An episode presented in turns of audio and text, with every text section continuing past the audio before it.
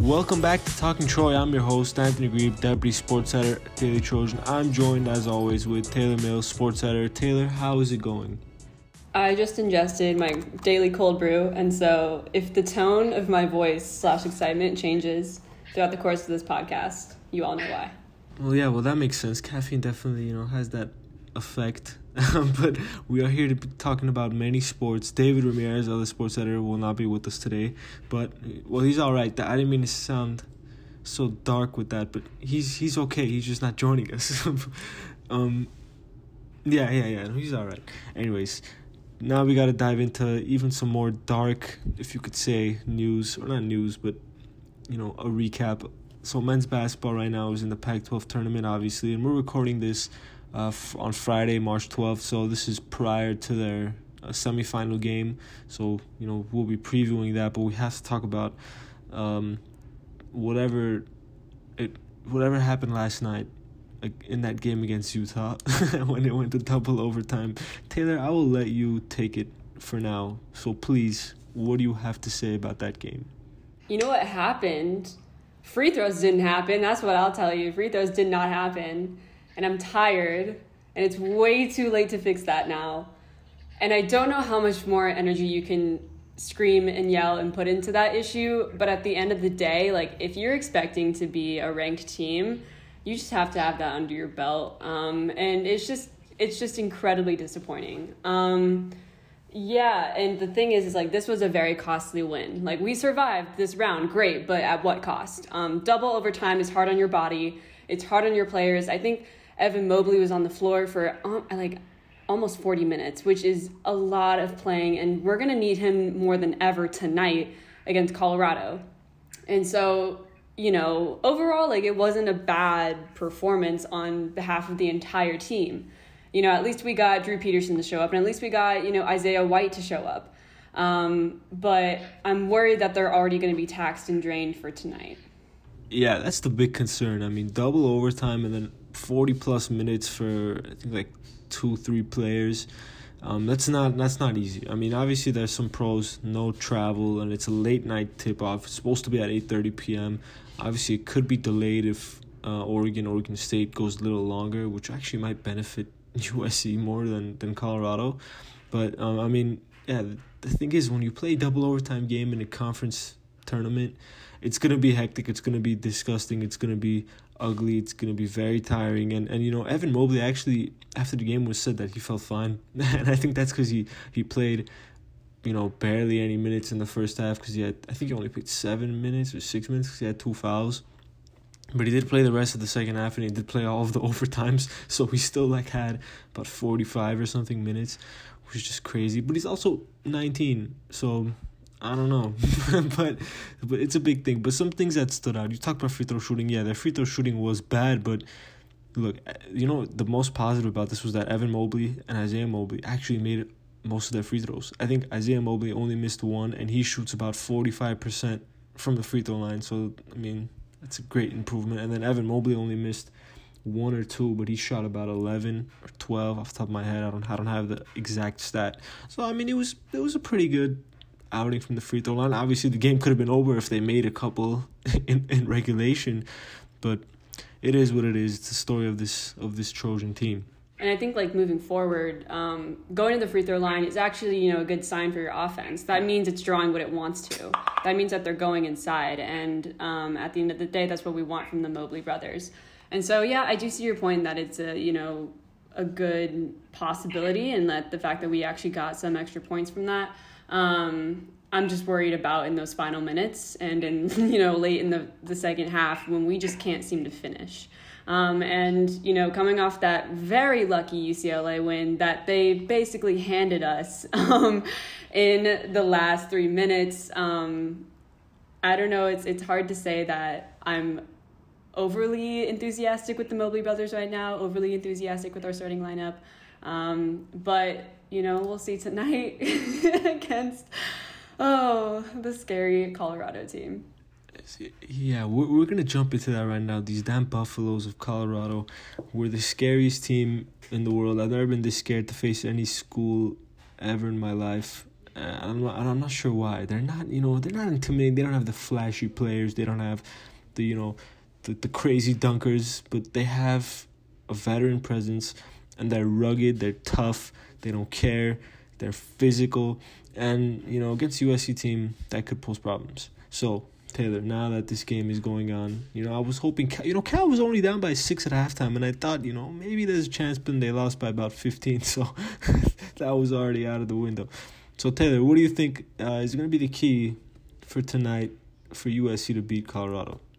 Well, I would argue that they actually do have some really awesome stars to look out for on that Colorado team. Okay, McKinley Wright is dangerous. Um, he's averaging 15.7 points on the season and actually 5.7 assists every game, which means that he's an offensive engine that really has to be stopped.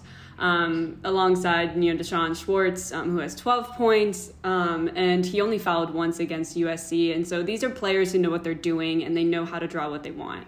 Um, and let's look back at when USC had that basketball coma in last February, just for you know a couple weeks when it really mattered. Um, let's look up who showed up. Like that was a really bad loss. That wasn't just you know two to four points. That was a beating, sixty-five to eighty. And um, when looking at the lineup, Evan Mobley showed up, Tahj Eaddy showed up, um, but where was Drew Peterson? Where was the other Mobley brother? Where was Isaiah White? They weren't there. They were all in the single digits. And if, if you look at all of our wins this season, you have to have those four players all up there in the double digits or you're done. Um, and so I think if we're going to stand a chance, all of them have to be playing their best. Um, I'm hoping to see sharper shooting this time. Um, last time we were around uh, Colorado was in the you know the 30 percentiles, which isn't bad. Um, but if you're going to be in the semifinals of the Pac-12 tournament, you have to be on your A game. You have to actually execute and follow through. Um, and so that's what I would say has to happen for this team. Yeah, well, that, that is really the story. Will they show up? You know, who who are going to be the second players? Because we all know Evan Mobley is going to be he's going to get doubled probably the, the, entire game, and you know he struggled a little bit against Colorado. I think they're you know he's obviously he's shown up, but his his percentage he hasn't been as accurate. You know, I, you know he's had some games where he's been like four fifteen against them. I think so. He hasn't he hasn't been you know up to par, but just him being aggressive is going to be important. And obviously, you mentioned the other names like Drew Peterson, you know, Isaiah Mobley, Isaiah White. They're going to have to step up. Ethan Anderson is going to have to play big. He played big last night. So, you know, more of that is really what's important. But the main thing that they have to do is they've got to defend the perimeter well because Colorado, the last game, shot about 60% from three. And I don't care who you are. If you shoot 60% from the three, you're going to win. So, I mean, that's just going to be a big, big story and I think they've got to really control the rebounding margin. That's a big thing because in all of their wins, well, I haven't checked Utah, but I think they did win the rebounding margin. But in all of their wins, they have won the rebounding margin. And then in those games where they've lost, they've really been either they've barely won it or they've been dominated on the boards. And I think that's what happened against Colorado on the road. They weren't able to get a lot of rebounds, they weren't able to get stops. That's what it's going to take to win. And you talked about McKinley Wright. That dude is a baller. He had 13 assists the last time they played.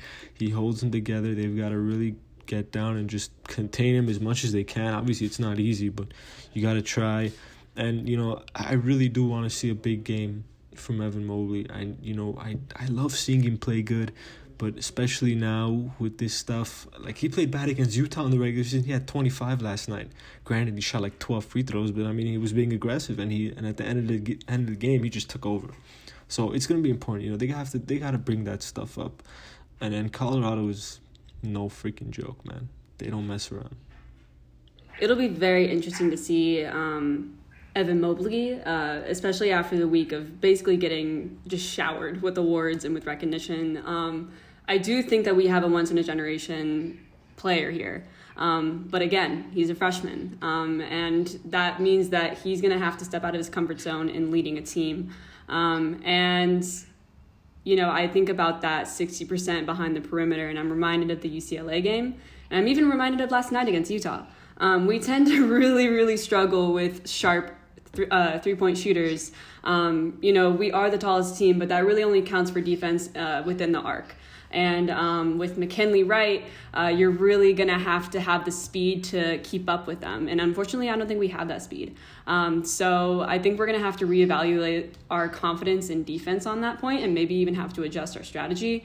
Um, because once the other team starts sinking threes like no other, then we tend to, you know, become shy and we tend to get very intimidated. And we know that once we get into a deficit at, with this team, it's really hard to dig themselves out. Yeah, that well, that is the problem. You know, the, the, they gotta really defend the perimeter. Their percentage is, I mean, they hold teams to really low from the three point line, but it seems like in all their losses, the other team has shot really well from the three point line. So that's been their t- type of kryptonite. There's also one player we haven't mentioned, Jeriah Horne. He had like 24 points off the bench and he only missed like two threes, or or any shot. I think he was like six of eight or something. So you gotta you gotta pay attention to everyone on the perimeter, no matter who it is. And it's gonna be a battle. But but you talked about Evan Mobley. Yeah, he's a once in generation player. He's got to step up. He's got to show up. This is it. You know, this is March. You know, there's no more no more regular season tune ups. You know, this is it. You got to do it. But uh, like like we always mention, there are other sports on campus. We must discuss them. And Taylor, go ahead and give some of the updates of the other sports that are going on on campus. Yeah, March Madness isn't just about basketball. Um, I don't think a lot of people realize, but the fall sports that were moved to spring are now actually like in their po- um, postseasons pretty early now. Um, so water polo is already going into their 16th straight NCAA tournament appearance. This is a dynasty of a team and of a program, and it starts on Saturday against Bucknell College. Um, so definitely check that out. Women's water polo is still in the regular season, and they are playing UC Santa Barbara on Saturday as well. And as far as baseball goes, I also don't know what to make of this team. Um, they're hopefully bouncing back from a 1 to 10 beating by UCLA in their first series against Nevada. Um, this is after a postponement with another game um, due to COVID 19 outbreaks. What else you got, Gharib?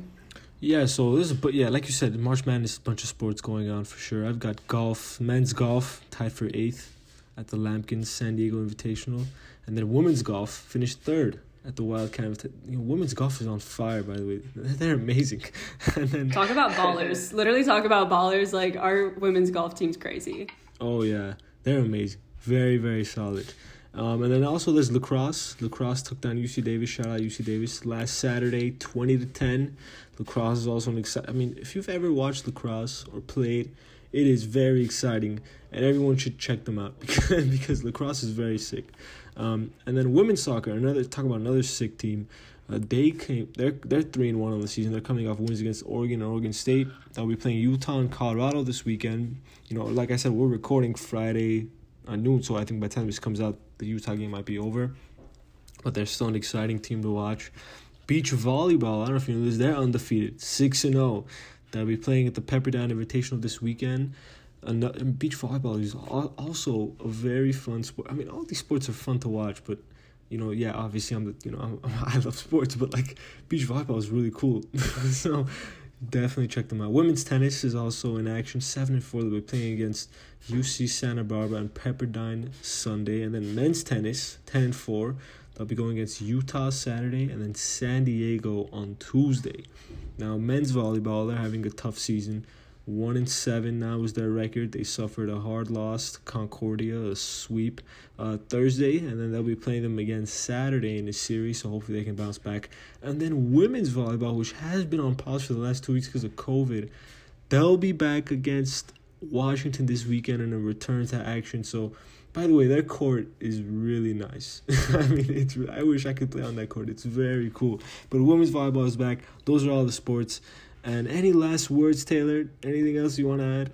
Well, it's Wellness Day, everyone, so be well. Um, I'm incredibly excited if you're spending the weekend with us. Um, and also, shout out to Dulce for caffeinating this podcast. This is not a sponsored event. Um, yeah, no spon- If you want to sponsor us, um, just email us.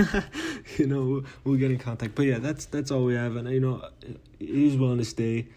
Um, that's all I'm gonna say about the Wellness Day, because. Will we be well after tonight's game? I hope so. You know, you know that meme. I hope so. That's how I feel. You know, it's at eight thirty, so.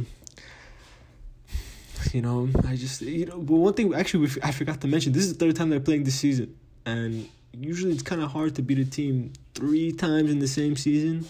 I probably should have said that earlier, but we will see tonight, 8:30 p.m.